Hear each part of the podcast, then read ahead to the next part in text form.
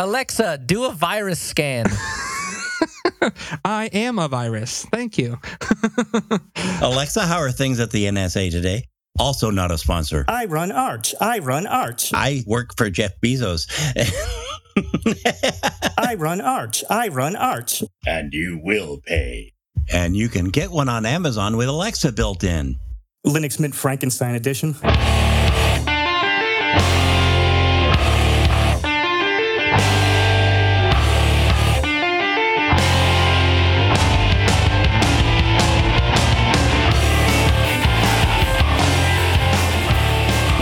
Mintcast, the podcast by the Linux Mint community for all users of Linux. This is episode 355. Livestream information is at mintcast.org/livestream. We're in the Mintcast channel in IRC at irc.spotchat.org. If you see something that you'd like to hear about, tell us. Send us email at mintcast@mintcast.org. Join us live on YouTube. Post at the Mintcast subreddit. Chat with us on Telegram, Discord, Facebook, or post directly at mintcast.org. This is Leo. And with me today is Joe. Hello, hello. Tony Hughes. Hi, guys. Josh. Hey, guys. Moss. I'm almost famous. And special guest, Mike McKnight. I'm new. Yay! We're recording on Sunday, February 21st, 2021. First up, in our wanderings, Mike shreds a new axe. I'm more and more impressed by Proton. Joe has frozen joints. Moss is going to be rich someday. Tony Hughes gets immunities, and Josh panics with a crowbar. Then in the news, so much controversy. Linux on Mars, VLC on the moon, Mint and Mintcast make the cut, and more. In security, patch Mint, patch the kernel, and patch the browser.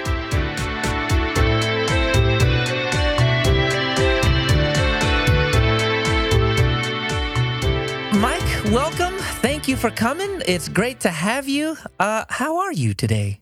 I'm doing well, and thank you all for having me on the show today. Absolutely. I appreciate it. This is going to be a good episode. I'm excited to hear from you. So, over the past couple of weeks, what have you been up to? The last couple of weeks, mostly just shoveling snow, primarily, I think, along with most of the rest of the country. Aside from that, I've been trying to get in a little reading and, of course, some guitar playing as usual.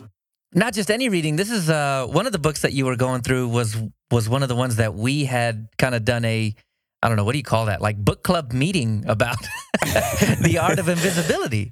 I did, yeah. I actually read that because you guys were reading that. I figured it would be kind of cool if we were all on the same page, and it seemed interesting. Yeah, and Ghost in the Wires is one of my favorite Mindic books. I absolutely love that book. I'm going to give it a second read through probably because I enjoyed it so much. How about your tinfoil hat? Is that on tighter now, less tight, or did it change you at all?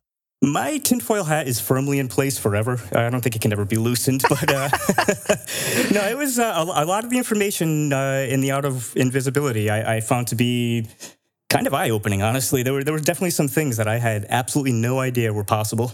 It's crazy, isn't it? I mean, just the stuff that he goes into, Kevin, the stuff that he goes into that he did that got him thrown in jail for forever, as well as all of the stuff that, yeah, it's just, it's mind-numbing. It depends on how you look at it, I guess. I mean, if you actually care about privacy, it's scary, and it's just getting worse every single day. So, yeah, it's an amazing read, and it really is eye-opening.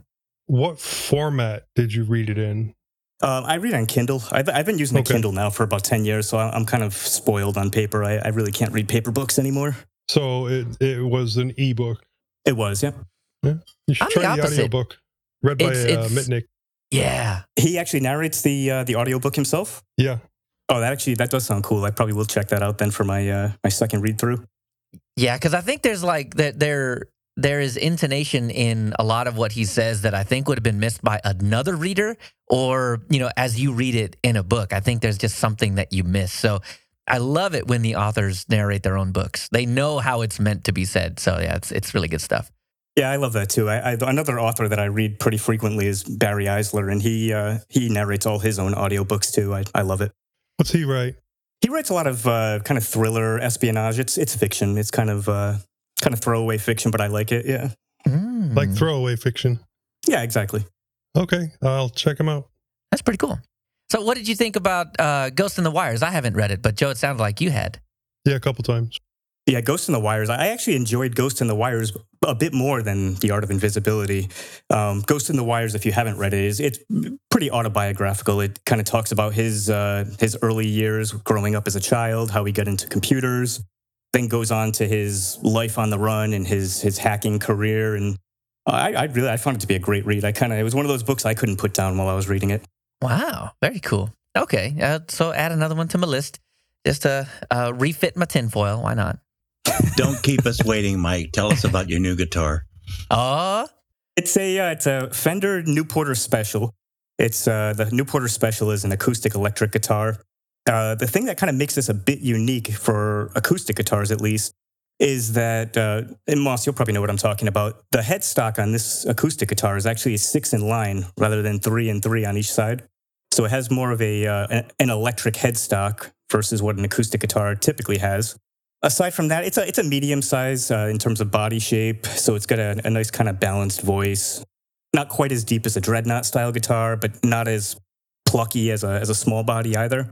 And yeah, it's really cool. It has a Fishman preamp built into it, and I like it. It's black. It's like a matte black finish that I have on mine, and I've had it for about a month now or so. That's pretty cool. The only thing I have to compare that with is I have a really, really cheap guitar, but you said matte black, and it just reminded me of the ukulele that I bought my daughter. It's made out of carbon fiber, matte black, and it just feels really good. It's thinner than a normal uke. I don't know, for some reason I can strum that one way easier than my uke. So I don't play much other than I grew up playing a piano, and I play drums a lot, and then the uke a little bit. You play drums currently? Yeah, I do. I actually haven't picked it up in a little while, mostly because I've had so much stuff going on. But yeah, I grew up playing drums after I got rid of the piano. Well, I didn't get rid of it, but after I lost interest in the piano. And yeah, I'll go back to it every now and then. I always love a good beat. I think I see an episode for the future, Leo on lead drums. Oh, hey, I mean, we got to rewrite this Mintcast theme anyway, right? There you go. You and Moss, a two-man band, can take care of it. There it is. We need a backing guitar. I know nothing about guitars, so now I know what normal people feel like when I talk about computers to them. I was thinking the exact same thing. I mean, seriously, I was completely lost during that. Is this what other people think during this podcast? Yeah, that's exactly my thoughts. I was trying to keep it kind of light there. Yeah, you point at it and you're like, yeah, I know some of those words. All right. Well, for me, I've not been doing too terribly much. I've been surviving a blizzard. Both Joe and I think, have been huddled around the heat generating source. Don't forget about me. That's true. But I feel like you're a little more used to it. Your snow is more backbreaking because you just have to deal with it. Our snow, we don't get a lot of snow. Yeah, man. Burst pipes all up and down. 5 million people without power. Yeah, we lost power. We lost water. I didn't lose power. I was one of the lucky ones. But we definitely lost water, and it's non. Is it potable? Is that the word? Correct. That okay. Word. I never I've only ever read it, and it reads like potable.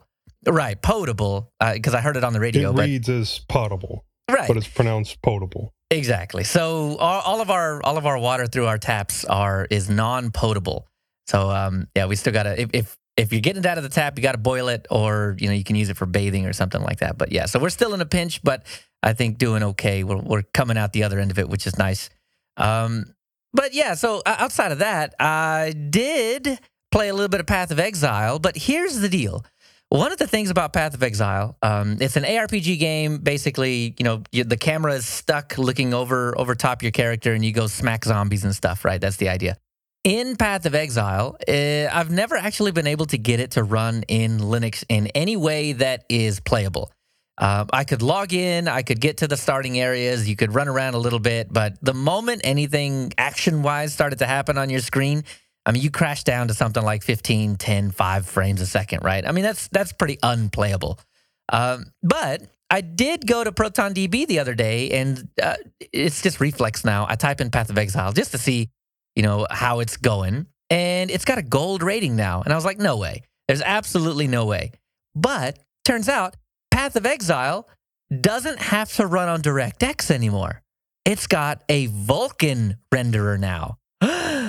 Which means that It may be portable over to Linux sometime in the future natively, but as for right now, launching via Proton Experimental in Steam and swapping over to the Vulkan renderer in the game gets you, I would say, about 95% of Windows performance. Once you get to the higher levels and you got like a screen full of stuff, it seems to lose frames faster than the Windows counterpart.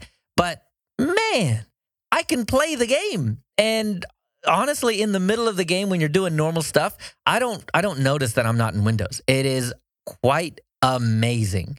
So I'm just beaming over that. I'm happy. That's one of the games that I like to go to every now and then and spend a few hours, smacking on zombies and stuff. And I'm just so glad that it works so amazingly well in Linux. So thank you, Proton. Thank you, Path of Exile, for adding a Vulkan option. I think those two things together just make it all worth it. So does that get me admission into your podcast, Josh? Oh, you're already admitted. All right. No, I have one more thing I wanted to talk about, and that was I've spent a lot of time with Trinity Desktop Environment here lately. Moss, this may have crossed your radar. I don't know. Have you been on Trinity at all? Trinity, not since I did my review way back when of Q4OS. Oh, that's right. Q4OS does have Trinity. I did Trinity over on the PC Linux OS side, and oh man, it's exactly like I left it back in 2002. It does not. Yeah, it did not change. Sadly, I haven't noticed that some of the current apps will work in it. I wound up having to just switch over to Plasma. Yeah, Discord just, it was pretty unusable, I think. Trinity already had some audio issues for me, like it would detect my input, but it wouldn't detect my output. I don't know what that was about. No matter what I chose in KMix, it just didn't go. I could never hear anything. But I swear, the first time I logged in, I heard the little login sound, and then after that, I never heard anything else. So maybe I just imagined it. All my nostalgia was rushing back, and I just heard it or something. But Trinity Desktop Environment, for those of you that don't know, is KDE3 with obviously a few tweaks that the maintainers or the developers added to it. But honestly, 3.5 actually. Okay, but actually, I didn't notice. I mean, it felt like KDE3 back in the day when I was on it for I don't know, probably about a year in 2002. But that was on Slackware, I guess, and then a little bit of Mandrake as well. But yeah, it didn't feel like it had changed at all. I even found the wallpaper that I was using. I think it's like Alien Cityscape or something. Found that, and yeah, it was the same exact wallpaper. So I had it set up just like I had it set up 10, 20 years ago. It's weird to say 20 years ago. That's kind of, that makes me sad. So because I am sad now, I will hand it over to Joe. Sorry to hear that you're sad now. I know it's been mentioned, but in case you're not aware, it's been cold in Texas. A little chilly. A little chilly. And it turns out that cold and arthritis don't get along real well. So it's kind of slowed me down because, well, it hurts. I thought the frozen joints thing was like a pun for something. No, it's not. No. You really have frozen joints. Oh, man. It hurts. I did get a new 8 terabyte hard drive for my server / garage computer, and I have transferred all the data over from my 2 terabyte drive onto it, and I still need to swap it into the PC instead of the external enclosure that it's currently in. At that time, I'm going to change the name to match the 2 terabyte and then change the name of the 2 terabyte. And after I restart, Audacity should just pick it up. Or not Audacity, but Plex should just pick it up and work like normal. I got slowed down a little bit because, well, there was water in my garage right where my computer was. So, that took a couple of days to get properly cleaned up. And so nothing was running in there for a while. Well, we know none of the equipment actually works well with water. But how does a hard drive... Did you have anything running during the freeze, like sub-zero temperatures? How does a drive run in sub-zero temperatures? None of my stuff had any problems with it. The garage never quite made it down. Well, it did make it below freezing, but never for long enough to actually like freeze a bottle of water or anything. Oh, okay, cool. Yeah, that was every time I buy a hard drive that's going to go in a place where I know it's going to get warm, I'll always read the rating like it's rated up to, 150 degrees Fahrenheit or something like that, or 200 degrees or whatever it is. And I'll be mindful of that. But because of where we live, I don't think I've ever cared about the low end of that spectrum. Right. Just you never find any kind of server closet or any kind of, the name escapes me. The racks on racks on racks of servers. What do you call that room? I don't know. Anyway, the rack room. Yeah, I guess so. But yeah, just like those things always stay fairly warm. So it just never dawned on me to look at the bottom end. So I don't know what the bottom end actually is. If that were a concern for me, I'd probably just turn the fans down some and the rest of the computer. Yeah, that would help. Rest of the heat permeate. But yeah, it turned out not to be a problem, and some of the coldest days, everything was shut off because, power supplies on floors and water. I did make it out to Micro Center. I don't know if I mentioned it last show. I don't think I did. I picked up 5 Raspberry Pi Picos for future projects. I just haven't found the right project for me yet. Plus, as of yet, you can use Thawny, which gives you an environment for MicroPython. I'm waiting for Arduino to get their UI up and running for it, which they say they are doing, so I'll be more easily able to use C and C++, and I'll be able to convert the ProMicro projects over to it once I compare the pinouts. So that'll make it a whole lot easier to make things like a USB controller. That's a fair difference in price, considering I'm getting those for $2 each, and I was buying the Pro Micros at $5 each. So because I was getting 3 of them at a time from Amazon, and it was costing $15. I'm hoping to do USB controllers with it, but I'm also hoping to find another project that I like with it. I've spent a lot of time cooking and looking up recipes, mostly because if I'm in the kitchen and cooking, that means that it's warm in the kitchen. I did get an air fryer / toaster oven combo that I've been using quite a bit to make healthier fish and chips, because I am a big fish and chips fan. I love the air fryer. It's like my favorite little gizmo in the kitchen. Same here. Oh my God!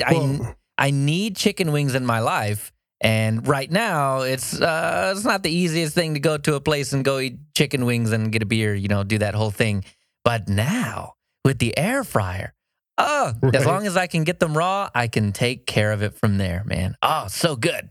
I'll take frozen fish, and I will coat it in sugar-free maple syrup, and then I'll toss it into the air fryer for 20 minutes.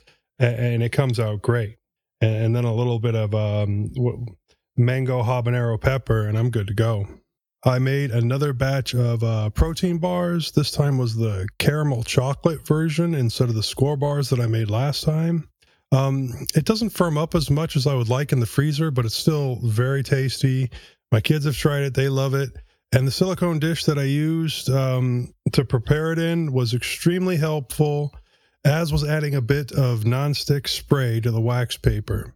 The burrito skillet that I talked about last time was a big hit with the kids, and I'm looking for other recipes to add to my favorites list for lower calorie, higher protein meals without being keto.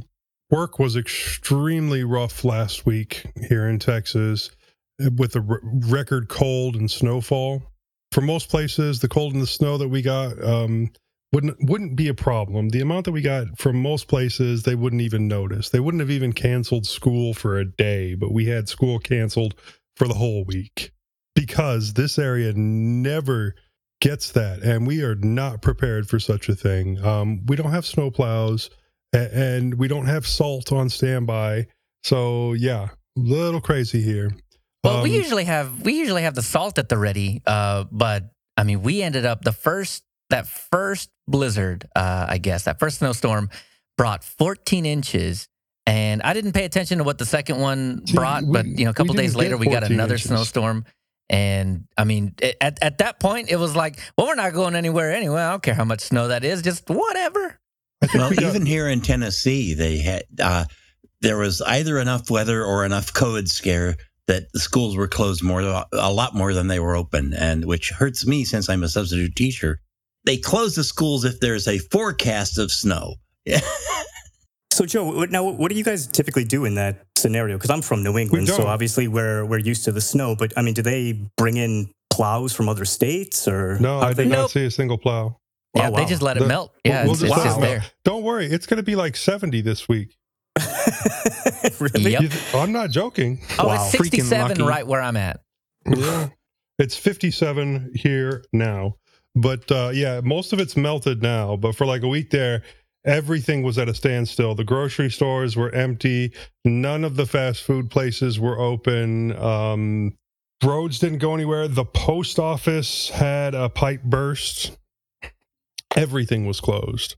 I, like Leo, was extremely lucky in that my power was very stable at my house. But because of this, I also ended up working a lot more because most of my team was unavailable for either power or internet outages. I mean, that's when you just say, I lost power. I don't know. This is the last text I can send by phone. No. I considered it. And so that was a lot of 14-hour days for me and lots of getting called back into work after hours because everyone else had lost connection. I mean... I got off of work on Tuesday at 5:00. I went directly to Walmart after work, and they were calling me at 5:30 to come back. So, yeah, and I'm sorry, but I'm not going to drive like a psychopath to try and get back in a more timely manner on ice and snow. And I actually know how to drive on ice and snow. Nobody else does around here. It's fun. And, it can be, yes, unless the guy next to you really, really doesn't know what they're doing, and then you have to worry more about them than you do yourself. Yep. Yeah, we have all that video of semis sliding sideways down the street. Yeah, 100-car pileup on 35. That's right, yeah. Video footage of crash after crash because people don't realize that slamming on your brakes isn't necessarily the correct way to stop. Oh man, yeah, it's bad. And while this was going on, I had a water pipe burst, like a lot of other people, due to the freezing. It was a hot water line, super fun. The pipe actually burst in two places. So the first fix, when we got the plumber out here, didn't fix the issue, and he had to leave for a little while and handle somebody else before he could come back. So while he was gone, I ended up having to take down all the shelving in my laundry room so that he could cut into my wall there and get to the pipe. Yeah, it was really surprising. I was able to get a plumber out the day after I called, and I'm talking to other people, and they're having to wait like a week and a half to get their plumber. Sadly, though, the drain was also frozen, so I haven't been able to run my washing machine yet, but I'm expecting by the end of the day today I should be able to. But I'm gonna have to set it in front of the drywall hole in my laundry room, and I'm gonna have to relearn how to do drywall since I haven't done that since I was a teenager. Being stuck in the house, I ended up playing a lot more Borderlands 3 to pass the time.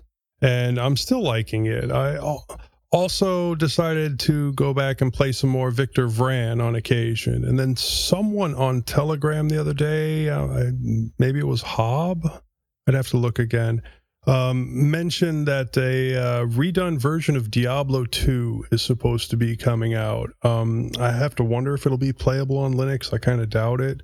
I know that you can easily get the old one to play on Linux just because of how long it's been available and people have been cranking away, getting it working on there.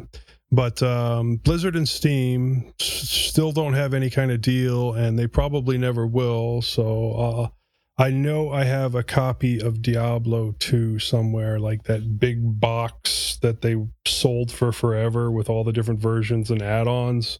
So... yeah, I'll probably get the D2 remastered on launch. That was announced a couple days ago at BlizzCon.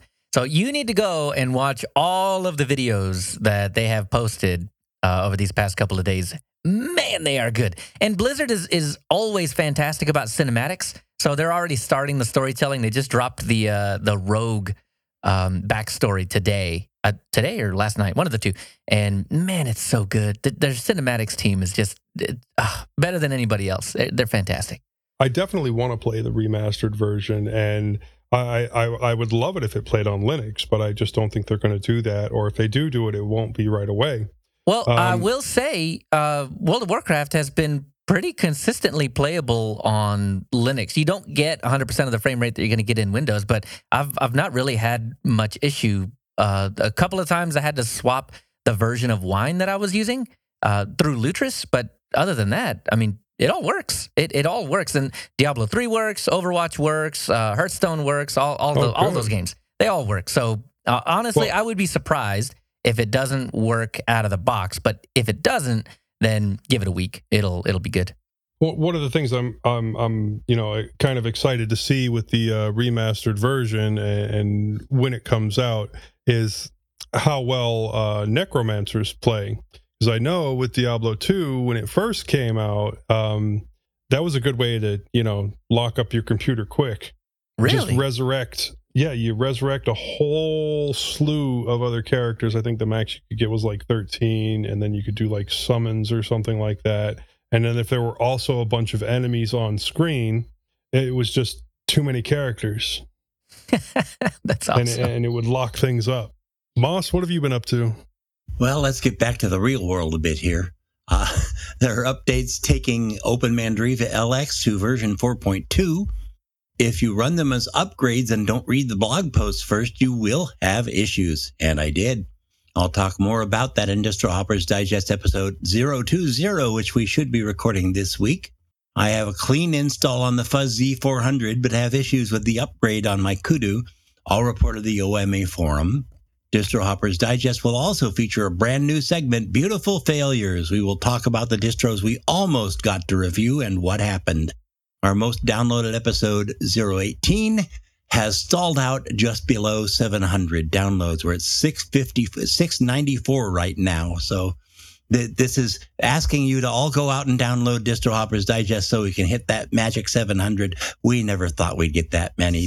Tony can tell you we were wishing for 100 when we started this show.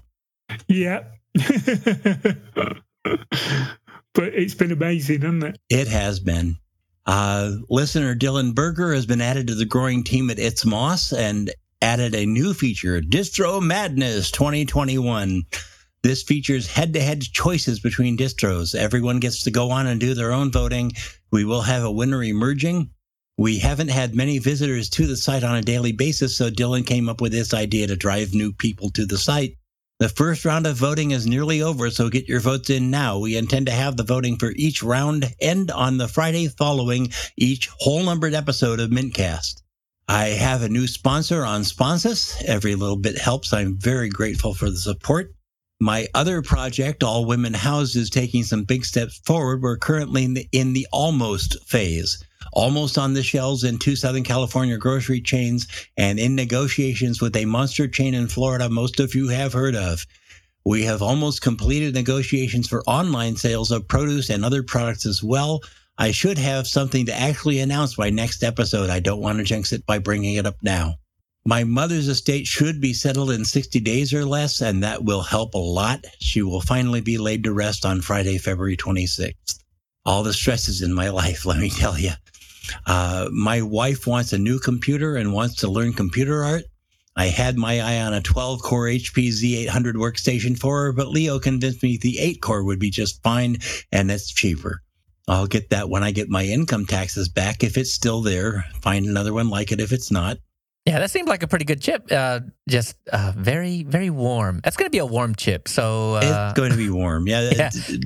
Dual 4-core Xeons. Yeah. Just point the exhaust fan toward your feet in the winter. Sounds like you could do with it in Texas at the moment. Get yourselves warm. Yeah. Well, we're warming. We're thawing out now. He could get the 12-core. That's a triple 4-core Xeon. Anyhow, we're now reading Book 10 of Dresden Files, small favor. And I can't feed that into Joe, so I guess I'll say what's up with you, Tony. much of the same over here in the UK. Still in lockdown, so not able to go anywhere or do anything. So Valentine's last week, we had a meal delivered in at a Chinese. On a good note, though, I had my first COVID jab yesterday. For those listening after the fact, Saturday the 20th of Feb. Yeah, I didn't even mention that. I had mine on Monday, so. Yeah. Brilliant. All us old people are doing good. Yeah, us old gits have some benefits. So I'm halfway now to being a little safer. I'll get my second jab around about second week in May, because here in the UK they do it after 12 weeks. So I'll have my second before you have yours. Oh, yes. Yeah. I've also been doing a lot of walking during lockdown to try and keep fit, because can't go to the gym and things like that. In the last week or so, I've been starting to get a little bit distance, and the last 4 or 5 days, I've managed to do 5 miles a day, which is good. Not been doing much Linux-wise, although I did install Endeavour OS on one of the Toshiba Z30 laptops I've got, and after installing that, that went pretty smoothly. I always forget about how to use Pacman, so I'm going to have to relearn a load of commands before I can start installing new stuff on it there. But, capital SYU, that's all you need. But it's just muscle memory doing that and everything. The other Z30 has now gone to a new home. One of the parents of one of our lug members asked me if I had any laptops for sale because she needed a new one for work. So the other Z30's already had Windows 10 on it in the past, so it was an easy reinstall of Windows 10 on it. And she'd asked me, she wasn't sure whether she could get the driver for the printer scanner she's got. So she'd asked me to do a Linux dual boot, because she knew it worked in Linux. But I couldn't get it. Once I'd got Windows installed, it had taken over the boot process and made it fast boot.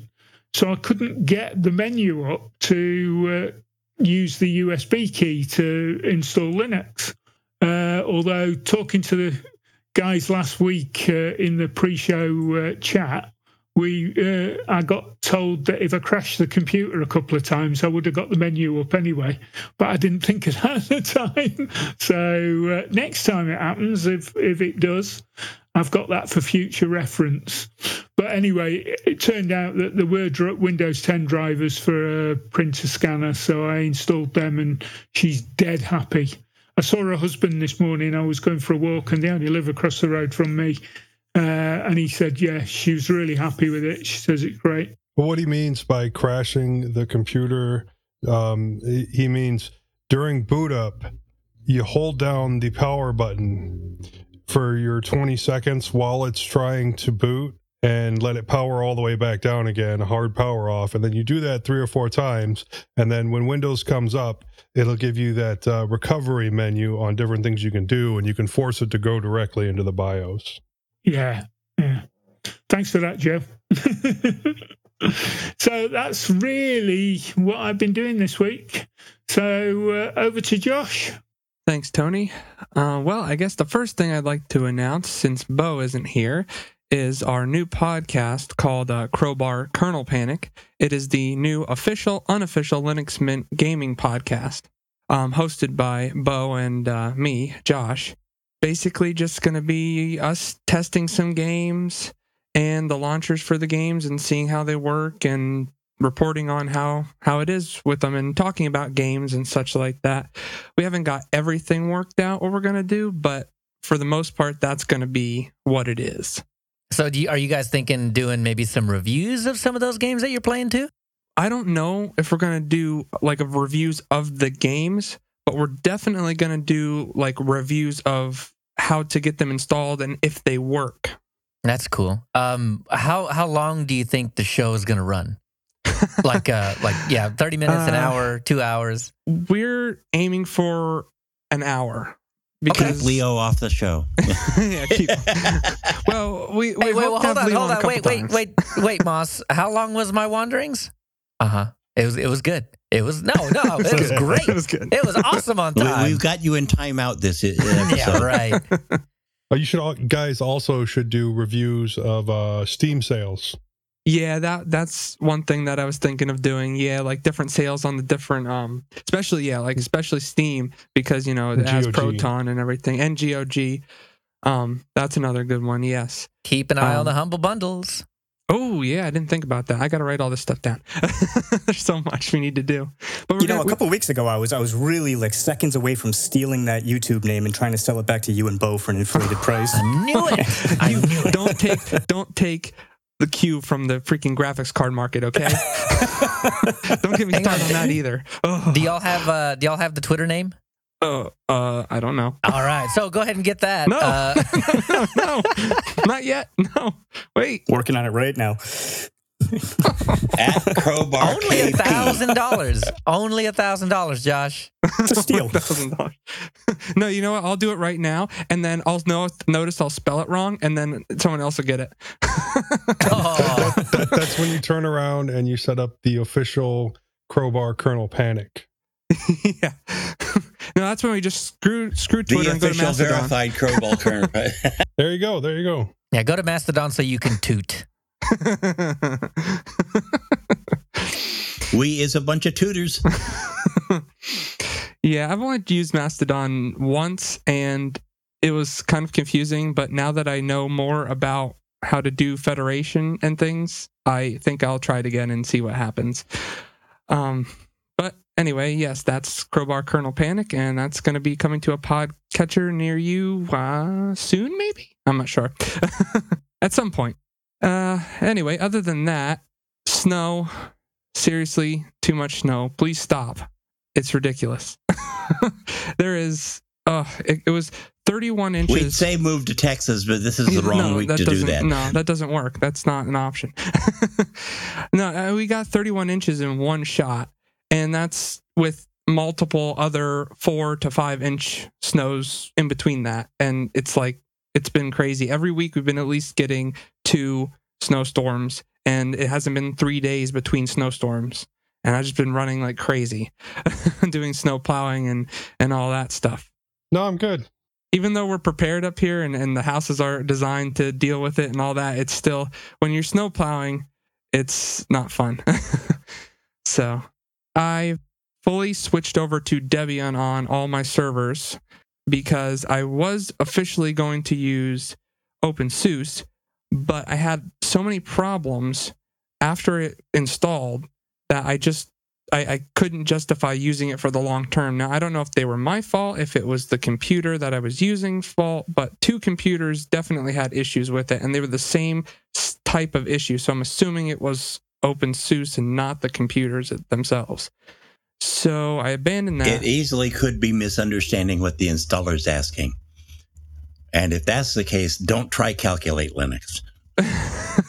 Well, I did take that into account, and I installed it probably like 5 or 6 times on both of these computers, and every single time, no matter what I did, always ended in the same result. So yeah, I just gave that up and went to Debian. I had to download the ISO with the proprietary firmware. Then it worked for everything. I had no problems with that. That's a little hard to find, but if you type into Google or DuckDuckGo Debian non-free, then you'll find it right away. It's like the first or second entry. Reasons why I chose Debian versus Ubuntu. Number one, it's not controlled by one entity. Ubuntu does have Canonical behind it, and it's not like if Canonical said, "Oh, we're gonna do something stupid that no one likes in Linux." It's not that they can't fork it. It's just that they have that power to do that, and then someone would have to fork it, and then who knows what will end up happening with that. Oh, you mean like the whole Debian Dev1 thing, right? Debian never gets forked. Yeah, true. Okay, whatever. But I'm on normal Debian or whatever you want to say. So that has been stable at least. Yeah, I don't know how good Dev1 is doing. I haven't heard a whole lot of amazing things coming out of that. And as a matter of fact, I think it's going the opposite direction. Though, don't quote me. I really don't pay that much attention to it. I just Usually when you get a bunch of purists together, they start getting all pure on each other. Well, that's the thing, right? I mean, you fork off and then you end up infighting because, you know, I'm more pure than you and you're not pure enough and you need to get out of here. Go back to Debbie. And, you know, that whole conversation is going to end up happening. And yeah, it's tough. It's tough to keep something like that up. But anyway, good on you. Debian's fantastic. It's a great base and it's a great home. Yeah, and in all honesty, I haven't really noticed anything that is drastically different than Ubuntu. I mean, nothing that I would be... I didn't have any problem with it, I should say that. There's one thing that I noticed going to Debian that you don't experience on Ubuntu is when you type in something like slightly misspell a command, it will... Ubuntu will come back and be like, hey, that doesn't exist. Maybe you were talking about this. That's a purely Ubuntu thing, but Debian, yeah, it's just like... Nope, command not found. Just, you know, go figure it out, man. Fish Shell fixes that. Oh, I keep talking about Open Mandriva for just that reason. If you type your password wrong, anyone else says, nope, try again. Right. Mandriva tosses an insult at you, and it's it's a different insult every time you do it. Yeah, no, Debian doesn't insult you, but yeah.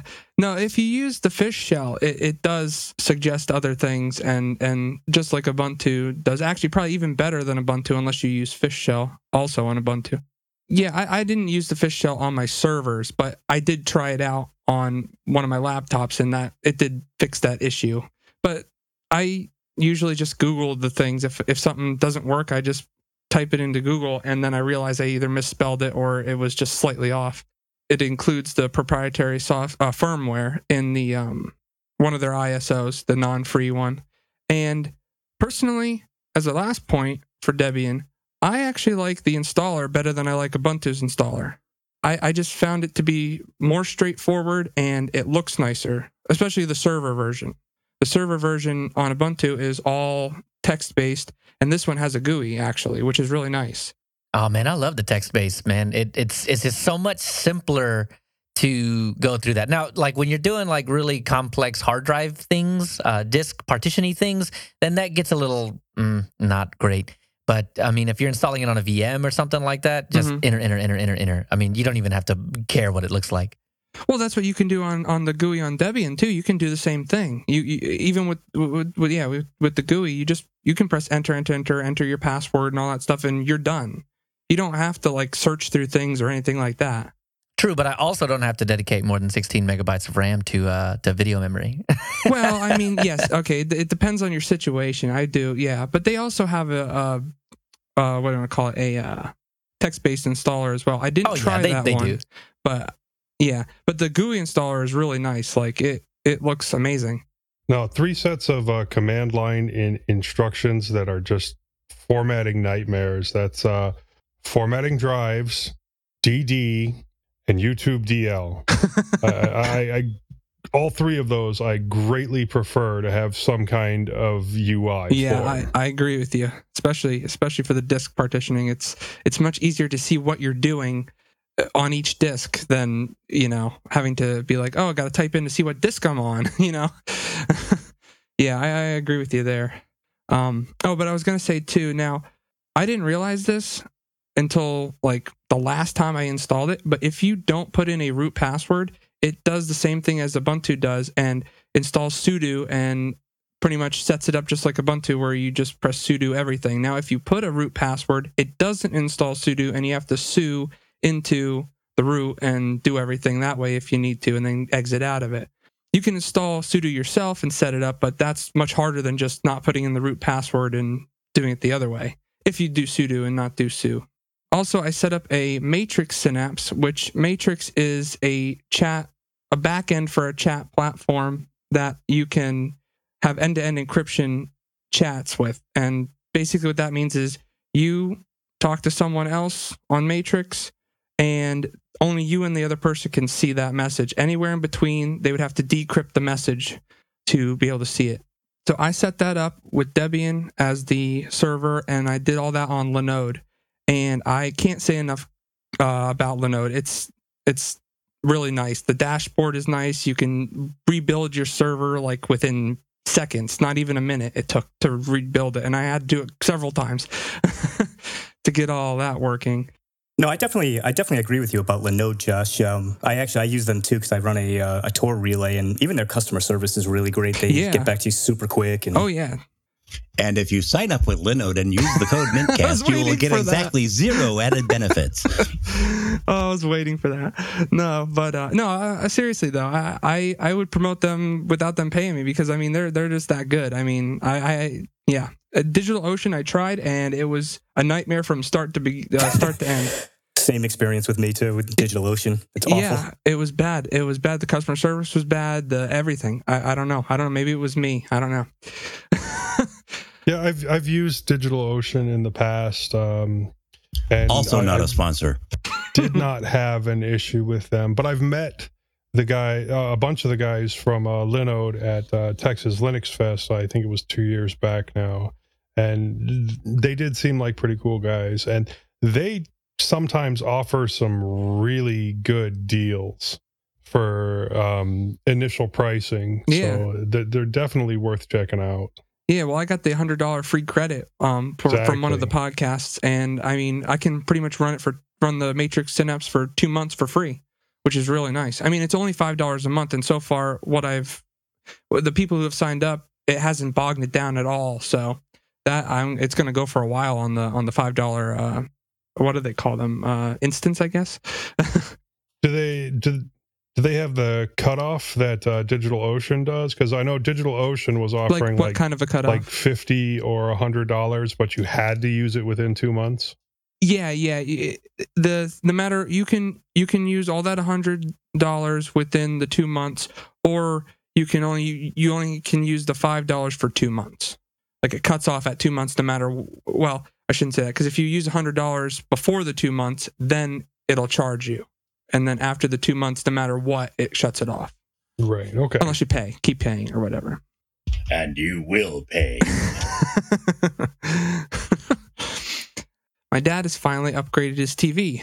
Hooray. I am so happy because the TV he had before was just, I didn't like it at all. It was bad. It was just bad. Yeah, he got a 65-inch LG Nano 90. It's a 4K TV and it's really, really amazing. It's beautiful with some tweaks. I don't know if it was me that tweaked it or if it was the AI that they say they have. I don't know if that learned over time and tweaked it because I know I set it up and I had to leave to pick up my wife. I came back and everything looked amazing. So no, you see, what happened was he went back to real life, and then you started watching real life on TV, and it just looked better on TV, I think. You're like, I wish I was at the beach. Maybe. 65-inch telly. Yeah. I remember when I was a kid, a 19-inch CRT telly was massive. Yeah. Well, I mean, it was massive because it was... We're old, though, Tony. It was 180 pounds. Yeah. It also worked as a dining room table. Yep. I had one of those in my room for a long time. It had an LP player on top. Yeah. You know, though, as for the tweaks, it might have been the third-party hacker edition that LG invites over there, right? Because it's a smart TV, right? And surely it just popped in through UPnP and it's accessible over the internet. No big deal. Yeah, I know. Smart stuff is kind of, yeah. Well, and you can get one on Amazon with Alexa built in. Yeah. Oh, goody. Yeah. No, there. Yeah. Alexa, do a virus scan. I am a virus. Thank you. No, but Alexa, how are things at the NSA today? Great, we're watching you. I have literally asked her, and she says, "I work for Jeff Bezos." Yeah, yep. Mine says the same thing. Not anymore. Yep. He stepped down. At least the CEO. True. Yeah, the picture quality of this one out of the box was it was horrible for 1080p or lower content. I don't know why, but it was really bad. Like I can't even describe how bad it was. It was just like. I don't know. It was like you took a camera and put it out of focus, and that's what you filmed on. That's all I can say. But with a couple tweaks or the AI, I don't know, or the hackers or whatever, something made it look amazing. And now it's pretty darn good. And for 4K content, it's absolutely amazing. Like it blows everything I've ever seen out of the water. As long as you got a nice 4K stream coming through. Yeah, Netflix price gouging. Okay, so my dad, like, he was like, oh yeah, so I have Netflix, let's sign up. So we put it all in and everything. We looked on there and I'm like, why is this picture crap? I don't understand why this is crap. So I go on his Netflix, I look on the thing, and now they have 3 tiers of their pricing. One for standard definition, not 720p. I'm talking 480p. That is their first tier. That is $8.99 a month. Then you have their HD, which is 1080p. That is, what was it, 14? Yeah, I think $14.99 a month. And then they had their HD and 4K, which is $17.99 a month. I almost died when I saw that, because you can get Hulu and Hulu, Disney Plus, and Discovery Plus for a little more than that, and they all have 4K content. You can get all 3 of those for the same price as the 4K Netflix. I don't know why their price is like that. I have no idea. They're price gouging, most definitely, in that case. That seems strange, too, especially in this day and age of increased competition from every other company in the world who's starting their own streaming channel. Yeah. Well, every other company in the world has kind of pulled their content from Netflix. And right. It's probably getting harder and harder for them to maintain their business model. Welcome back, regular cable that we hated in the first place. Yeah, it's like I said, everyone's gonna get all these streaming services, and then someone's gonna bundle them together and then call it cable TV. Right. There's gonna be some cable-like service that's completely online. Yeah, exactly. Please understand that when you're streaming 4K or 1080p, you are streaming a lot of data. Oh yeah. Well, not only that, it's compressed. 720 or normal, you're gonna save a lot, and they have data caps at a lot of cable companies. You're not getting the 80 gig Blu-ray rip. It's extremely compressed. Well, it's probably H.265 if you're lucky. Yeah, you're right. It is. Well, probably. They still have data caps at Comcast and all them places. Sure. Mm. Right, but for one TV, you're not going to go over that data cap. Now, maybe if you have 4 TVs going all 4K, yeah. But Netflix price gouging. I will say it again. WebOS kind of sucks compared to Roku's UI. Everyone I've ever talked about WebOS has said, oh, it's amazing, all this stuff. And I was like, okay, so it must be good. And after using it on this TV, I'm not convinced. It's just, I don't know, there's something that's just not, first off, it's way more complex than Roku's UI. I mean, Roku's UI is so simple that anyone could use it, anyone at all. I mean, I don't care who you are. Yeah, that's kind of the point. Yeah, but the way that they have WebOS set up, I mean, it's nice that you have a little remote that's like a wand that you can have a mouse pointer on the screen, a cursor, and you can click things, and it works really well, but it comes on and off randomly. It doesn't like if you set the mouse or the mouse, the controller down, it goes off, and then when you pick it back up, you have to press a button to get it to come back on the screen. If you don't press that button, you're like, where is it? And you can't figure it out, you know? And it took me a while to figure out how to get it back on the screen. But even with that, it's still confusing on how to use everything on that thing. And the settings, oh man, they're even more confusing. But that's probably every TV with the wording they use and all that crap. So WebOS is LG's TV operating system, right? Yeah, right. Okay, okay. Yeah. That's they skinned it to look, however they wanted to. I love WebOS. I really do. This is going back to Palm OS. It's the same thing. Yeah. HP almost went all whole hog on their entire line of computers with WebOS, and then they didn't. Yeah. Well, yeah, these guys, I don't know. I don't like it. So I'm good. My dad ordered a Roku, a better one, the 4K one. So we're going to see how that goes. And yeah, that's going to be that. I know it's going to be better than the WebOS. Another thing I learned is not all 4K or 1080p content is the same. Every TV channel you switch to, it looks different. Like the contrast is different, the color's different, the resolution is different. And then inside of each show, they use 5 different cameras, and each of those cameras look different. So one shot's amazing, another shot is crap. Yeah. So, I mean, you can upscale anything. You can take old Looney Tunes and upscale them up to 1080p. That doesn't make them 1080p outside of just the actual resolution on the file. I will argue you on that, because this TV is amazing at doing that now after it got whatever it did. We were watching Seinfeld. When they went in on him and his face, I could see the pores almost on his face. It was that good. I couldn't believe it. I was blown away at that. And that's like, that's an old show. I think there's a difference though. Like Seinfeld on the DVD and Seinfeld on the VHS obviously look different, but the source files that they have, behind the scenes that they're not giving you because they don't fit on the DVD, those I think are something that you can broadcast, but you still get compression over the air.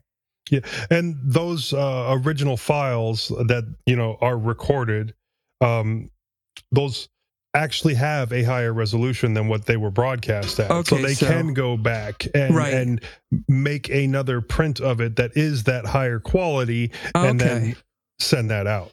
You see that sometimes with some older movies, and then you look at those older movies that are now coming out in 1080p or 4K, and they don't look as good because you can see things like wires holding up props and something they didn't account for.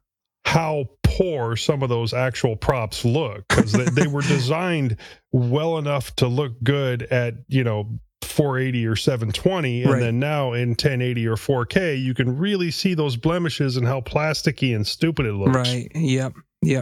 No, I agree with you on that, but this one upscales it very well, I can say. I mean, maybe you're right with the whole, they can go back and give it a better resolution. But I mean, we were watching even some old, cowboy stuff, black and white. It looked pretty good. I mean, I was impressed at how well it upscaled it. I'm definitely on the LG TV bandwagon at this point. It's pretty nice. Other than WebOS. So anyway, for my last point, I am turning LMDE4 into a rolling release. Now, come on. I'm interested about this. So Linux Mint, the Linux Mint team introduced LMDE back in, I think it was around 2010, 2011. And originally it was a rolling release. And then they decided there was too many problems with it. So when they redid it and started on the LMDE 1, 2, 3, etc., they went to stable. So why do you want to go back to rolling? It's not that I want to. It's just that I want to see how well it's going to work in general. Like, I just was curious because I noticed that you can upgrade Debian stable to SID. So I figured, why couldn't you just upgrade LMDE4 to SID? And so far, I've tried it once, and all you have to do is change in the sources file where it gets the repos for Debian. You have to change it to SID instead of Buster.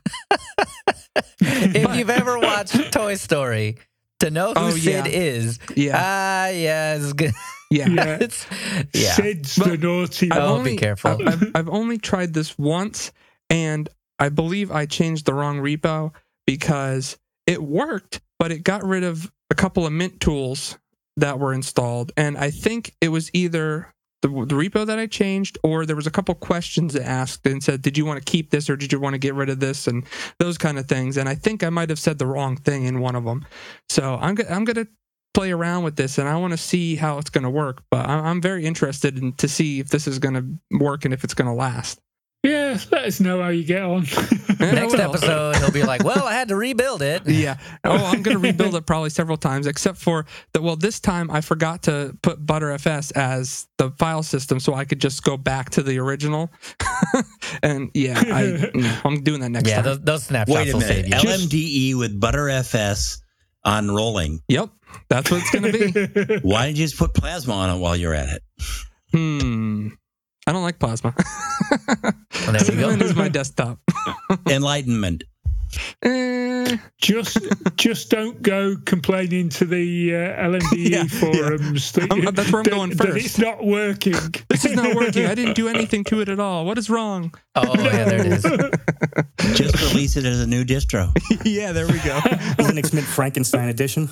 Ooh, there you go. I like it. Okay, well, that's it for me. That would be LMFE. LMFE, yeah. Well, that's it for me, so I guess it's on to the news.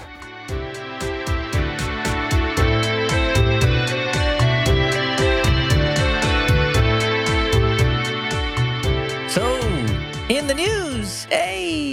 I'd mentioned at the very beginning of this, there was some controversy. You've likely heard all this controversy before on some other podcast, but I love controversy, so why not rehash it? So we've got Virtual Studio Code comes to the Raspberry Pi, but not in the way that you might expect. Who added the flavor here? I added that. I just thought it'd be something to have a natter about. Of course. There's been various, shall we say, tinfoil hat brigade writing lots and lots of controversial blog posts and making videos on YouTube and stuff like that. The one I've found that talks the most sense, actually, is Jeff Gearing. He does a YouTube channel, and he did a YouTube video, which is a link in the show notes to, is Microsoft spying on your Raspberry Pi? And it is actually a really balanced take on Virtual Studio Code, the repo being included in the new Raspberry Pi OS. Yeah, if you want to see someone really going over the edge, check Switch to Linux. Yeah, he goes really over the edge on everything. His tinfoil hat is on so tight, his head's bopping off. But, the main flap is the fact that the foundation put this into Raspberry Pi OS before letting people know that it was going to be part of the new ISO.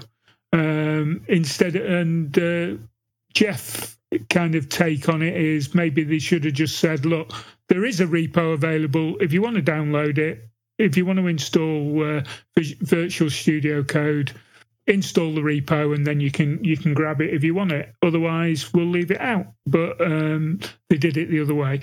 I don't see it's a major issue. You can take it out if you want to. But like I say, Jeff did a really balanced video about it. And at the end of the video, he says, am I going to continue using Raspberry Pi OS? He says, yeah, of course I am. Yeah. Apparently I said Visual Studio. Anyway. Visual Studio. Yeah, like, I can't. I mean, my tinfoil hat's on too, but I can't see this as anything other than it wasn't meant for you in the first place, right? Like, I think Raspberry Pi is for learners. It's for people that are learning to code and things like that. And, I mean, why wouldn't you give them the tools that they will likely be using day-to-day anyway? Just have it right there ready to go. But why wouldn't they just put VS Codium on? Well, I don't know. Probably because Microsoft gives them money to make sure that it's VS Code instead of VS Codium. But the reason the bigger reason, the more overarching reason is that why do they care? What Raspberry Pi never had any kind of crazy commitment to free and open source software, though. No. Yeah, Raspberry Pi is educational hardware for educational software. Let's leave it that way. If people want to run Windows on it, they can run Windows on it. Ha-ha. The problem with it is that the Linux community kind of grabbed it and they took it and it made it theirs. Like, and that's the reason why this whole thing blew up as much as it did.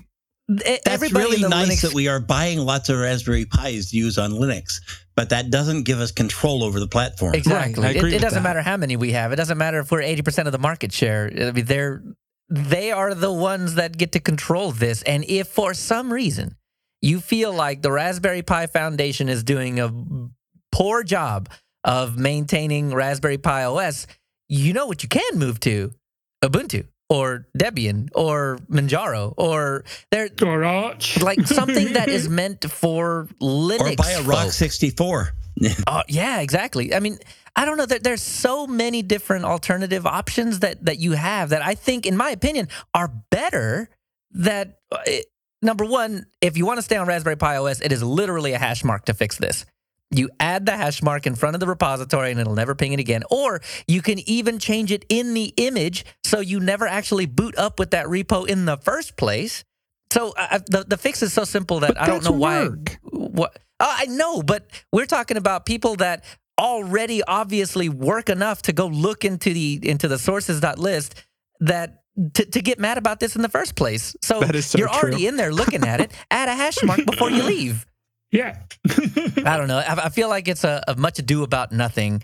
But I get it. You know, Microsoft bad, but just fix it. My take on this is if you're treating it as a Linux computer, go back and read the history of the Raspberry Pi.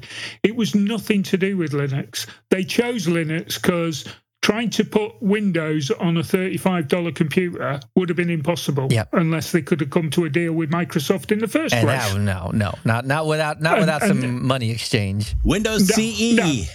So, you know, the whole ethos of the Raspberry Pi back in 2008 when they first started talking about this, Eben and the other guy whose name escapes me just at the minute, was because the computer science students that were coming through that they were trying to teach didn't have the knowledge of the students 20 years before them because they hadn't grown up with computers that they had to program themselves and to do programming. And that's why they developed a cheap computer that people could start learning to program.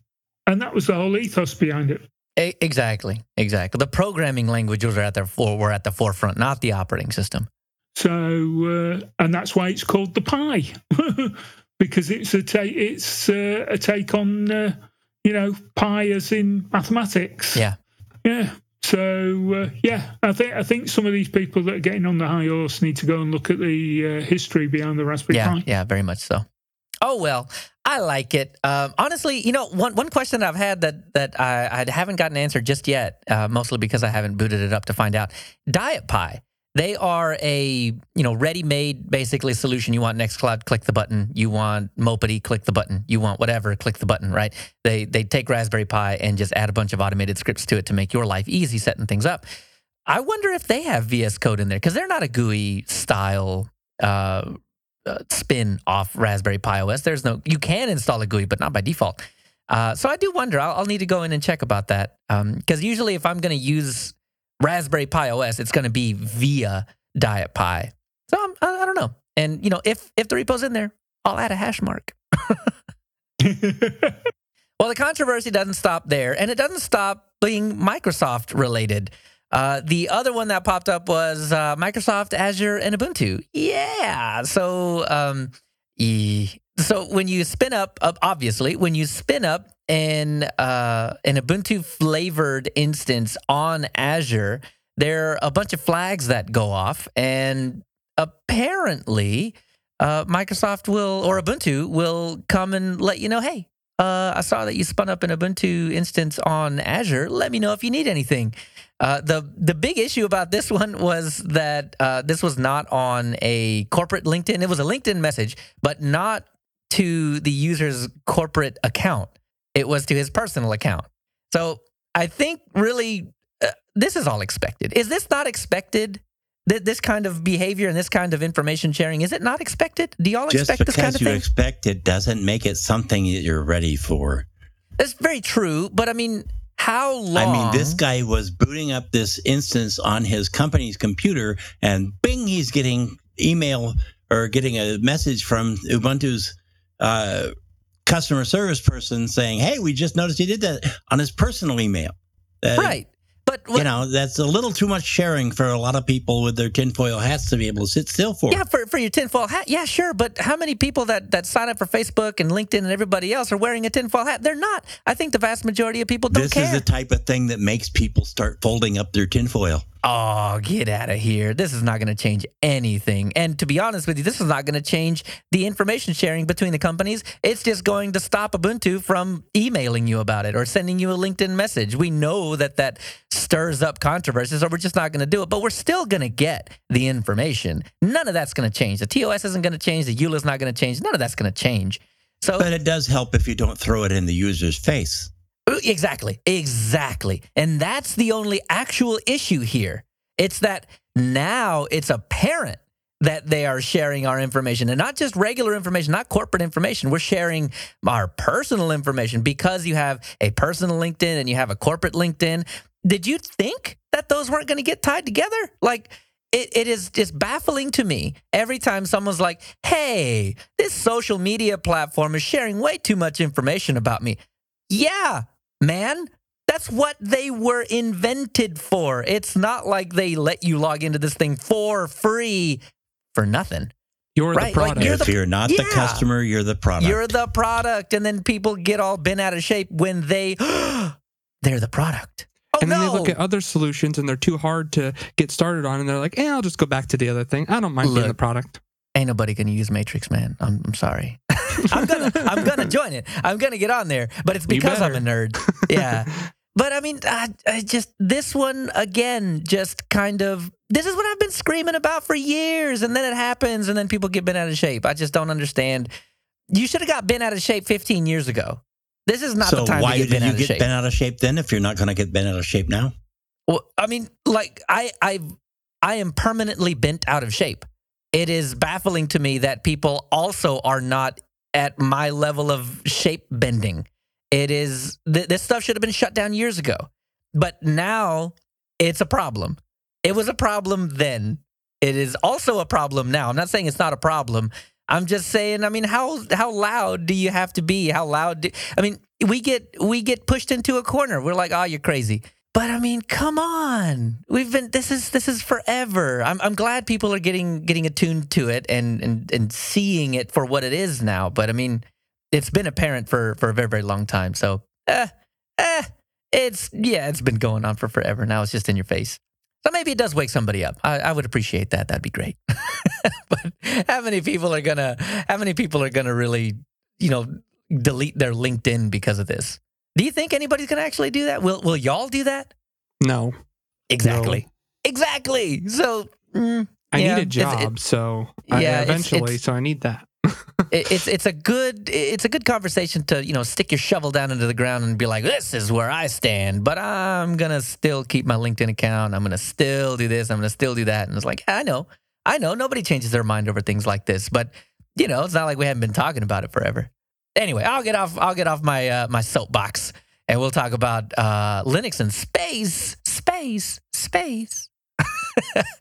The Mars lander. The helicopter named Ingenuity is powered by Linux. Is that amazing? Is it the year of the Linux desktop now? Year of the Linux desktop on Mars. Linux is the dominant operating system on Mars. I think actually on Mars right now, they're having a discussion about it turning into a monoculture. They don't want to do it. See? So we're going to have to ship some Windows up there and some Mac OS up there eventually then, huh? Maybe they'll start it with the BSDs. Watch your language. That's it. Yeah, what you're really referring to is GNU/Mars/Linux. There it is, man. That's really cool, though. I'm so excited to see Linux just be all over the place. The more we talk about Linux, the more I think people understand what it is, and I think that's just a great thing. I still think this would make a good show, talking about all the intriguing places Linux is. I'm absolutely 100% on board with that. But we're going to do that as an innards one of these times, right? Maybe. Ooh, that'd be a good one. Sounds good. So not just on Mars and not really Linux, but some software is going to the moon, VLC. Mike, you introduced this one? Yeah, so in continuing with our open source software taking over the solar system, VLC is going to the moon. As part of its 20th anniversary, VLC is actually going to send a time capsule up to the moon, shaped like a traffic cone, like their icon. That's got to be.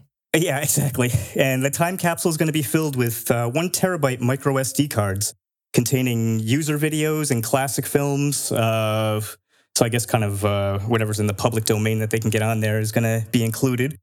Wait. What are they going to do? They're not going to respond to no DMCA on the moon. Like, go ahead and just put out like Marvel Avengers or something like that. Just put it on there. Why not? What are you going to do? Go to the moon, take the SD card. They're just trying to reserve a parking space, people. Well, you got it. I mean, who wants to get a meter made to put a boot on your flux capacitor out there? There it is. Are they going to offer a data dump of that? Like they have a list of everything that they have on there and here you can grab the whole X number of terabytes. Sure, let's issue a cease and desist to VLC's moon landing. I think that would be absolutely hilarious. And VLC's like, well, we already launched it. What do you want us to do? Or I wonder if maybe they're planning on going back and getting it 20 years from now or something. But you guys can go and get it anytime you want to. Right? See how well your DMCA just up there on the moon. Takedown works then. Yeah, it's up there on the moon. You can go take it down whenever you want. Yeah, so in addition to the classic films, they're also allowing ordinary users to submit videos of their own and have it included. What? So if you want to have your own video included, just be sure to get your submissions sent in by yesterday. No, that's sad. Yeah, it's just closed off. Man, that would be cool though. You get just a quick 5-second clip of you waving hi to any alien that decides to come by. Then the aliens will know who you are. I'll be long dead by then, I'm sure. Just make reaction videos for all the movies that that they're sending up there, and then record it, and here you go. So just send a bunch of TikToks, is what you're saying. Yeah. All right. Yeah. Well, just imagine if aliens come across something like that, right? Like they figure out how to run VLC and run all that content inside of it, and they're like, "What is a dance? A TikTok dance? What is this, Fortnite?" Oh yeah, the floss. Aliens around the galaxy trying out the Tide Pod challenge.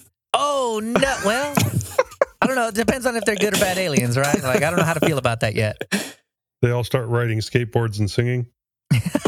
Oh yes, get some apple juice. All right. It was cranberry juice. Oh, that's right. It was cranberry. So we made the list, Moss. What we list? We did. The 2020 LensQuestions.org Members' Choice Awards voting is over.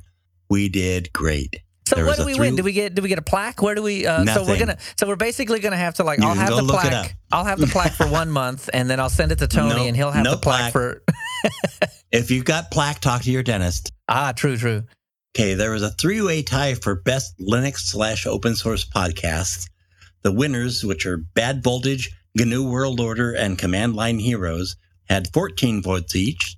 Fourth place had Floss Weekly, tied with Late Night Linux with 10 votes each. And Mintcast was alone in 6th place with 9 votes. Now, Linux Action News had 8 votes, and Ubuntu Podcast had 6 votes. Yay! We beat Ubuntu. There were 21 podcasts nominated. I know that's just a sliver of the community, but it still feels good. It's a good sliver, though. I take the win. We like this sliver. Mintcast has done better each of the past 3 years. We started in the middle of the pack, and we've moved up. We're now literally 3rd place if you count the ties as being the same place. And I promise I'm not skewing those results at all. I don't have an account over there. Please, people, get an account and vote for us. We could move up. One more vote, we'd be tied for the next place, Woo-woo. One more vote, we'd be tied for 4th. If everyone who downloaded this podcast joined it, we'd be number 1 way forever. Super easy. Forever. You can also mention, I think Leo pointed out that in the best distro, Slackware came in 2nd. So this shows how you can stack the voting. Yeah, we need to include a link with how to set up an account and how to vote. Just go to LinuxQuestions.org. I put links in past show notes, people. We've talked about this. As possible. We did in previous podcasts, previous episodes. We had it. The poll that Moss was talking about was the desktop distribution of the year. Obviously, Ubuntu gets first by a long shot, but Slackware 4 votes behind. And yeah, so Ubuntu with 131 votes, Slackware with 127 votes, but Linux Mint in 3rd place. Third. Yeah. Yep. So hey man, we're up there. Like a little Mintcast, like a little Linux Mint. Yeah, it's pretty cool. I appreciate that. The next bit is Pine64 has chosen Manjaro, ARM, and KDE Plasma UI for future Pine phones.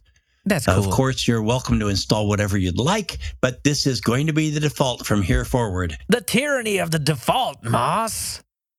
It's not my default.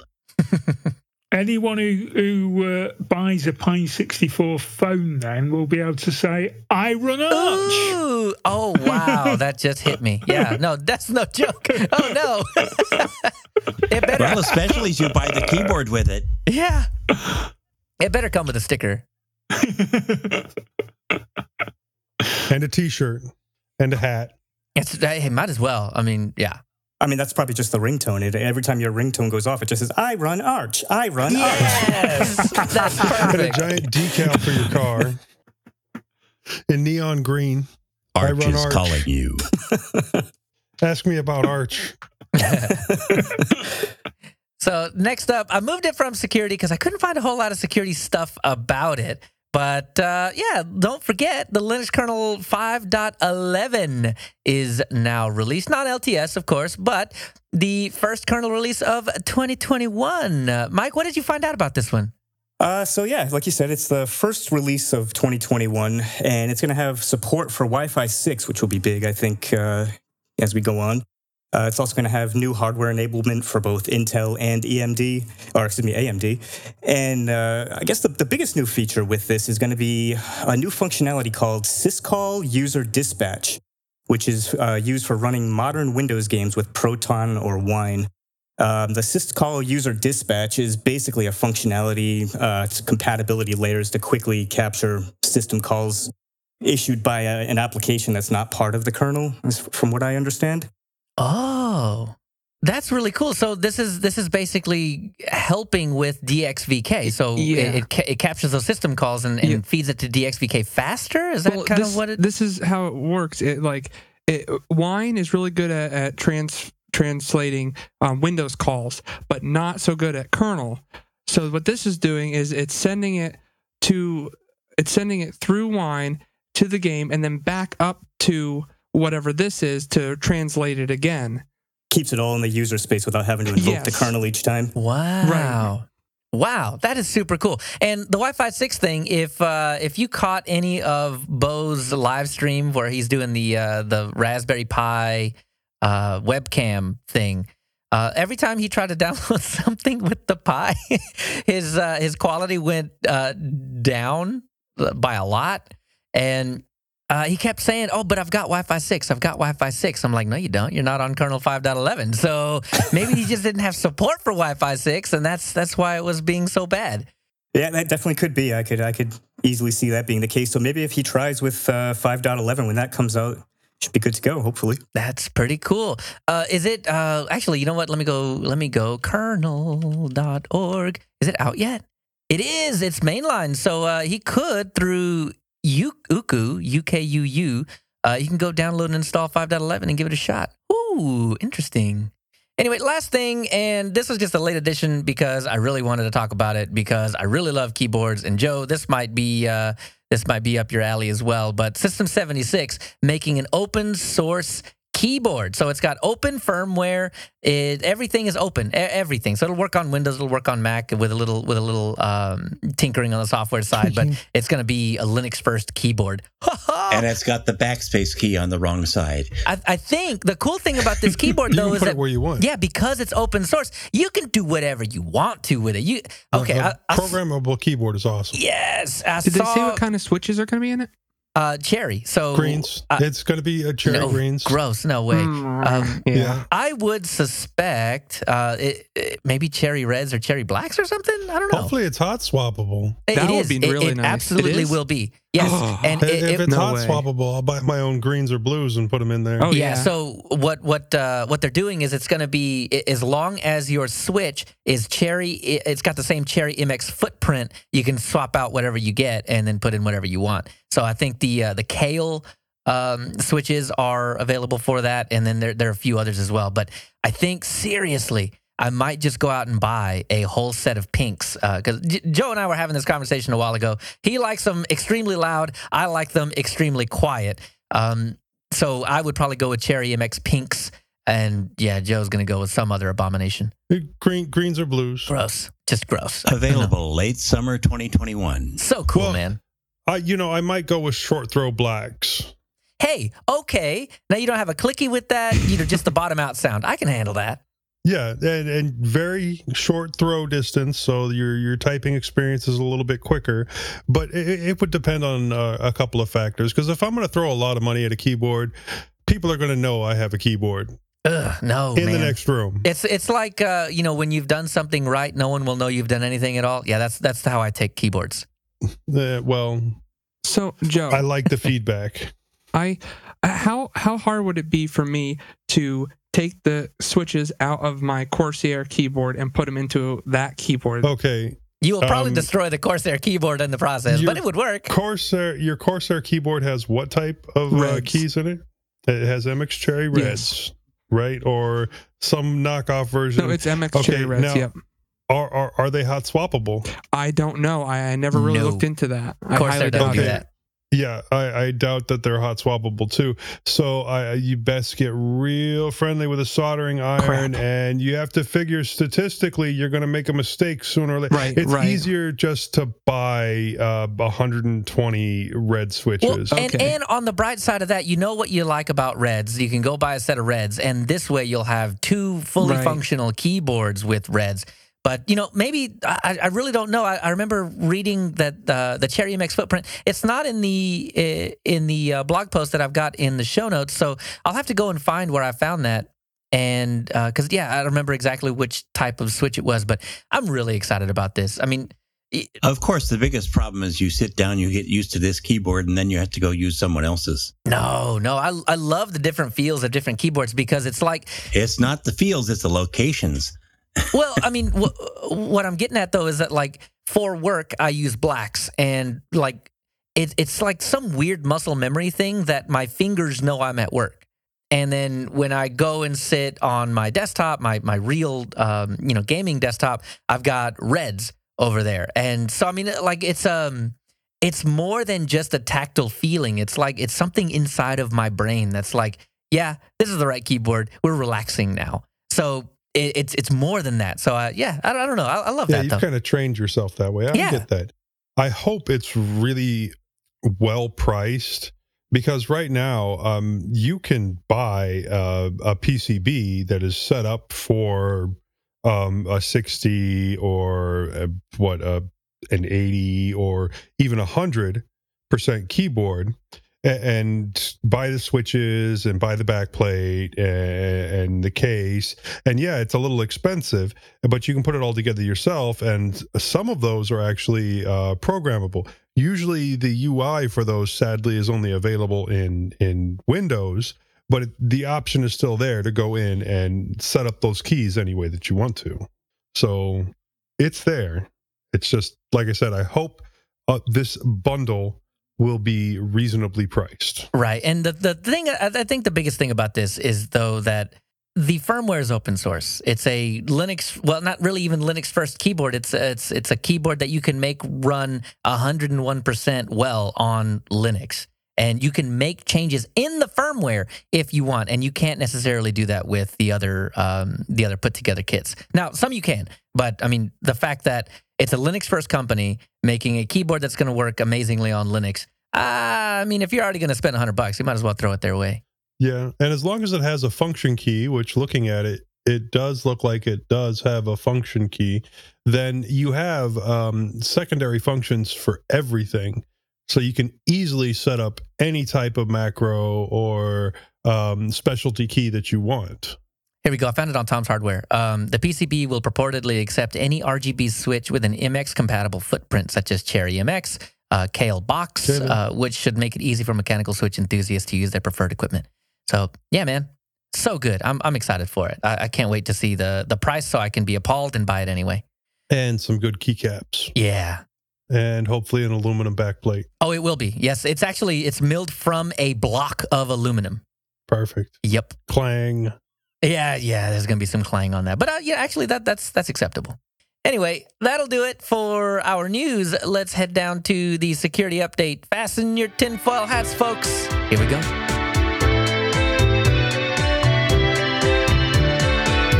So in the security update, patch your stuff.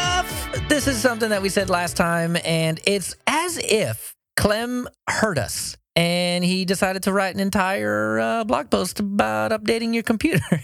The biggest reason that he brought this up is that there are some known vulnerabilities in Firefox, and through some very coarse. So this actually kind of pulls in a lot of the information that we were talking about with the Microsoft, Azure, Ubuntu stuff, right? Ubuntu knows everything that you do on Azure. Microsoft knows everything that you do on Azure as long as you're touching Ubuntu stuff, right? This is the exact opposite of that. So as you know, when you fire up Firefox on Linux Mint, your search provider by default is Yahoo. And most people change that pretty quickly. But the people that don't also tend to, I don't know, maybe they don't do a whole lot with their machine as far as updates go. And it seems like what's going on. And So the people that don't change much, Yahoo has some coarse information that they feed back to Linux Mint. So Linux Mint has no identifiable information. It's just like, of the people that are using your browser, 10 to 30% of those people, or whatever the number is, of those people are using this version of the browser. And yeah, we're talking about unpatched, very insecure versions of the browser that very much so need to be updated. And it's easy, right? That's the whole point of this post, is that updating is so easy. You should do it, but there is a sizable chunk of, not just Linux Mint, though. Any community. This is in Windows. This is in Mac. This is in Linuxes. Less so the Arches, but desktops that you can kind of set and forget. Updates just kind of fall by the wayside, and Linux Mint is no different. So this is a call to look at the shield. If it's got the little orange circle on it, click it. Click update and reboot once in a while. So. Yeah, the old out-of-date versions of Firefox, that's not great. You should update those as much as you possibly can. And kernels are in that basket as well. We talked about the sudo issue last time, where someone could get root access to your box on pretty much all versions of sudo that were released before 2 weeks ago. So it's extremely important to get those updates in there, and this is a call to action, right? Go do it. And one of the other bigger things, the biggest thing, and this is Linux Mint specific, there are between 5 and 30% of users who run Linux Mint 17. 17. That was end of life in April of 2019, y'all. I don't know what kind of reach we have to users that run Linux Mint 17, but if you are listening to this and you know that you're running Linux Mint 17, please let us help you get upgraded to 18 or 19. I know you've got it set up just the way that you want to. I know that you tweaked that one thing and you forgot how to do it, but reach out, and man, I will go above and beyond to try and help you get on 18, but better yet, get on 20, so you don't have to think about this again for 5 years. Oh gosh, guys. Oh man. I can also say reach out to me too, because I will help as well. Yeah, I know everybody on this show right now will at least give you some kind of help you figure out what cinnamon spice you're missing to complete your soul and get up to speed on Linux Mint 20. But I mean, you got to do it. You're no longer getting security patches. That sudo bug, I think the sudo bug, you're probably fine on Linux Mint 17, but if you're on 18 and you're still not updating, you're affected by that sudo bug, and it's not good. There's a bunch of things that you're going to be vulnerable to if you're not updating. So to reiterate, Clem writes, statistics are not precise. And this is going back to, they don't put anything in the operating system that would tell them anything about you. They get very coarse-grained stuff. And they don't even actually know how many people are running Linux Mint. That's how coarse these stats are. Yeah, he writes, we can't measure anything with precision because there's nothing in your computer which sends data to us, and we don't configure Linux Mint in a way that even allows us to count how many users we have. So yeah, contrary to the Raspberry Pi VS Code thing, yeah, there's no tinfoil hat in this. They just don't get that information, but they do get coarse-grained information that tells them 30% of users apply updates in less than a week. How many of you on this show are in that group? How many people actually do that? I every time I log on immediately, yeah. Yep, immediately. I missed the question. How often do you run updates? Do you do it within about a week? Oh, I do it every day on most of my machines. Yeah, I don't. I know that's excessive, but that's what I do. Whenever the shield indicates that needs updating, right after work. Yeah, yeah. Same. I probably do it on the weekends, really. I will make because usually there's something that I want, like there's a new version of Wine, or there's a new kernel that came out, or something like that, and it's just like, why update one when I can update everything, and I got to reboot anyway, or whatever, to use the new version of Wine or something like that, because I'm currently using Wine. So yeah, I don't know. It's about every week I'll do it. So I guess that puts me right on the edge of that 30%, but still, yeah. That really hurts me to my soul to think that there are people out there running around with an EOL distro Yeah. Well, I mean, it's the same problem that we had with Windows XP. People just, why change it? Bro, because laundry list of stuff. This is why Windows 10 forces you to upgrade all the time, because if they didn't, no one would. People still don't. They put it off as far as they can. Yeah. Mm-hmm. I guess I just want to appeal to the audience. Please, if you're not willing to upgrade for yourselves, at least upgrade for me. It'll help me sleep better at night. See, and we all want Mike to get a full 8 hours. So please, please, please update your stuff. I am still running 19.3 on my desktop. I seriously thought you were about to say 17, and I'm like, Tony, get out of here. You're done. You're done. I don't think I'm running an old version of anything on my systems. Yeah, I mean, you got to really be committed for 17. That's Ubuntu 14.04, if I'm not mistaken. So, yeah, that's tough. Could you, in theory, buy the extended life pack for that, for Linux Mint? No, Ubuntu wouldn't support that. Oh, they wouldn't. Okay, I was just curious.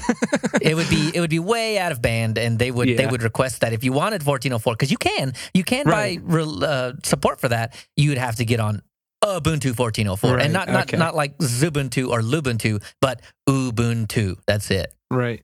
Again, he doesn't leave you, and this is why I love Clem, and this is why I like his blog posts. But he doesn't leave you high and dry. He's not just like, hey, man, do your updates, and then cool, end of blog. No, he tells you exactly what to look for. He tells you exactly what to do. Like in Linux Mint 18 and 18.0.1 and .2, Time Shift wasn't there, but it's available for you to install. And right, it's not like the Linux Mint team is going to force you to install Time Shift or install it behind your back. He will tell you, though, how to go get it. It's available for you. Create a system snapshot, apply all your updates, and automate what you can. And I know this is, once you get into Time Shift and once you get into the spooky word automation, it gets to the point where it's like, all right, I don't know how to do that, so I'm just not going to do that. But if you have questions about that, again, let us know. We're more than happy to do that. And to be honest with you, I know, Moss, you've had some trouble with Time Shift, but I think more often than not, it works. And, you know, maybe we should do a whole innards on how to set that up. I know we've talked about it, but like literally dive in, talk about all the features of it, talk about the benefits of rsync versus ButterFS, which if you're trying to go easy, ButterFS is not going to be easy in your book. But I mean, you really just dive into how to do this stuff, because the instructions are fantastic. He walks you through the entire thing, but still, it's something that you need to dive into. Or you could just find me an easy-to-use snapshot program. I mean, I did. It's called RescueZilla. Use it. It's fantastic. I was going to say the same exact thing. That's what I use, too. RescueZilla is awesome. Yep. I agree. You're already going to be slowing down your system, so why not reboot into RescueZilla and take a real, live, actual backup that you know none of the files are going to be corrupted, because none of the files could have a chance to change while you're taking that image. And, you know, you can even, you know, pick into that image and look and find files that you might have accidentally deleted, and you don't even need RescueZilla to do that. So there's a million and one reasons to use Time Shift, but there's 1,002 reasons to use RescueZilla. So just fantastic stuff. Fantastic. Patch your stuff. At the very least, click on that little shield and update your box. If you know, or if you run the LSB release command that Clem gives you and you're on Linux Mint 17, write in. We'll help you figure out how to move forward. So one last thing, and it's kind of the opposite of what I've been preaching this entire time. I've been saying, if you go Chromium, go Brave, because Brave's fantastic. And it still is. But, Brave has had a little kerfuffle over the past week or so, and it is not a good one. If you use Brave and the Tor functionality of Brave, which already kind of is like, I don't know why you would do that. But if you do that, get up to Brave 1.20, the most current release. It was released a couple of days ago. It'll probably be 5 days by the time this show hits you. But if you haven't updated Brave in the last 5 days as you hear this, then go update Brave. It's important if you use the Tor module, because it looks like Brave has been leaking your DNS to whatever onion site you go to. Yeah, whoever does your DNS, they're able to see what onion site you went to. So this was known, and it was intended to drop in 1.21, which is going to be coming out in the next couple of weeks. But because there was a whole thing So the conspiracy theory started flying real quick once a user tried to post this particular thing to our privacy. The mods there shut it down because it wasn't vetted. It was just they didn't have a big name in the security realm, so it's nobody knew who this was. So they were just like, you know what, go get it vetted and then come post it after that. And that's exactly what happened, which is why I don't understand why there's conspiracy theories going on about it. But they posted it to NetSec, they posted it to Brave, and it got taken care of. So it didn't drop in 1.21 after all. It did drop as a hotfix.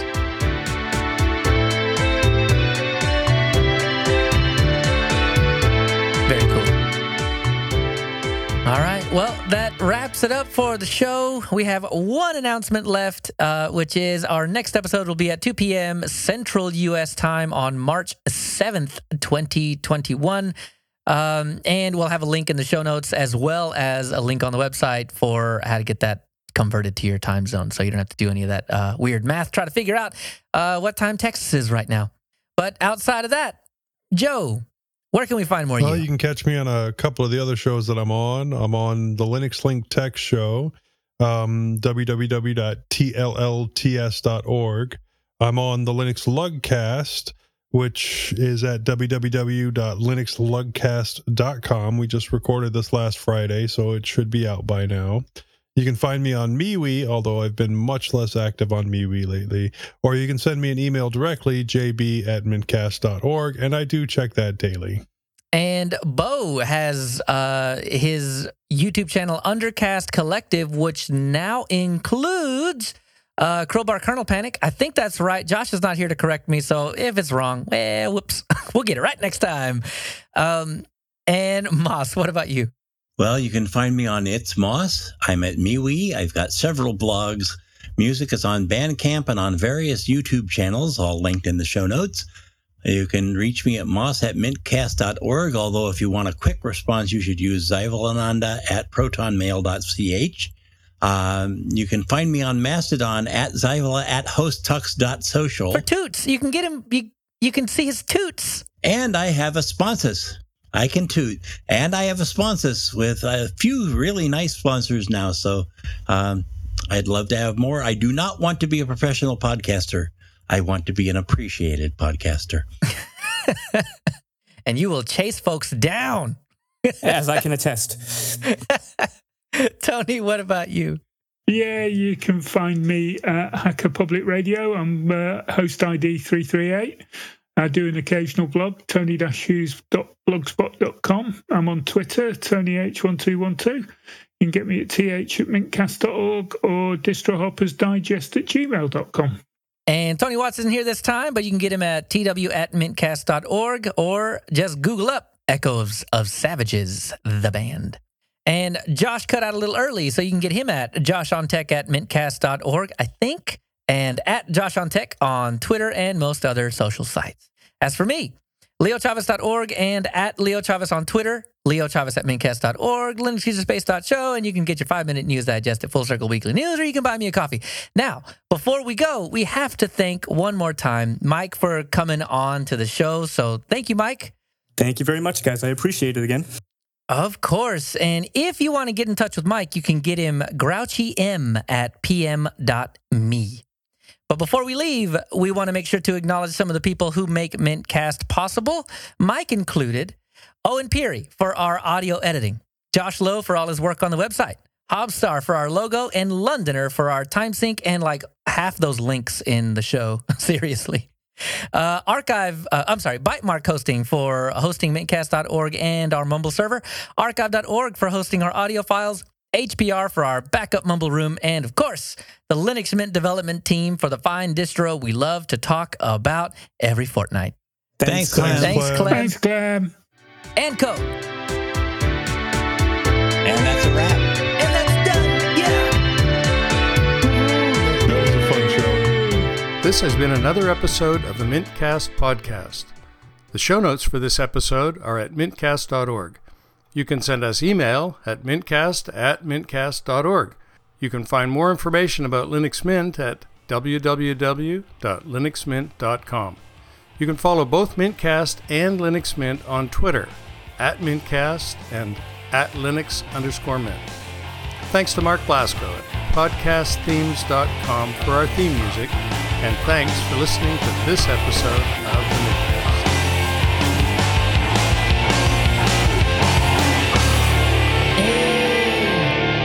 Yeah, can you take the... yeah, I think so. Yeah. I think so. The coffee drip can end. Yeah. My hands are drenched in sweat. What did you say? I said my hands are drenched in sweat. I was so nervous. Oh, man.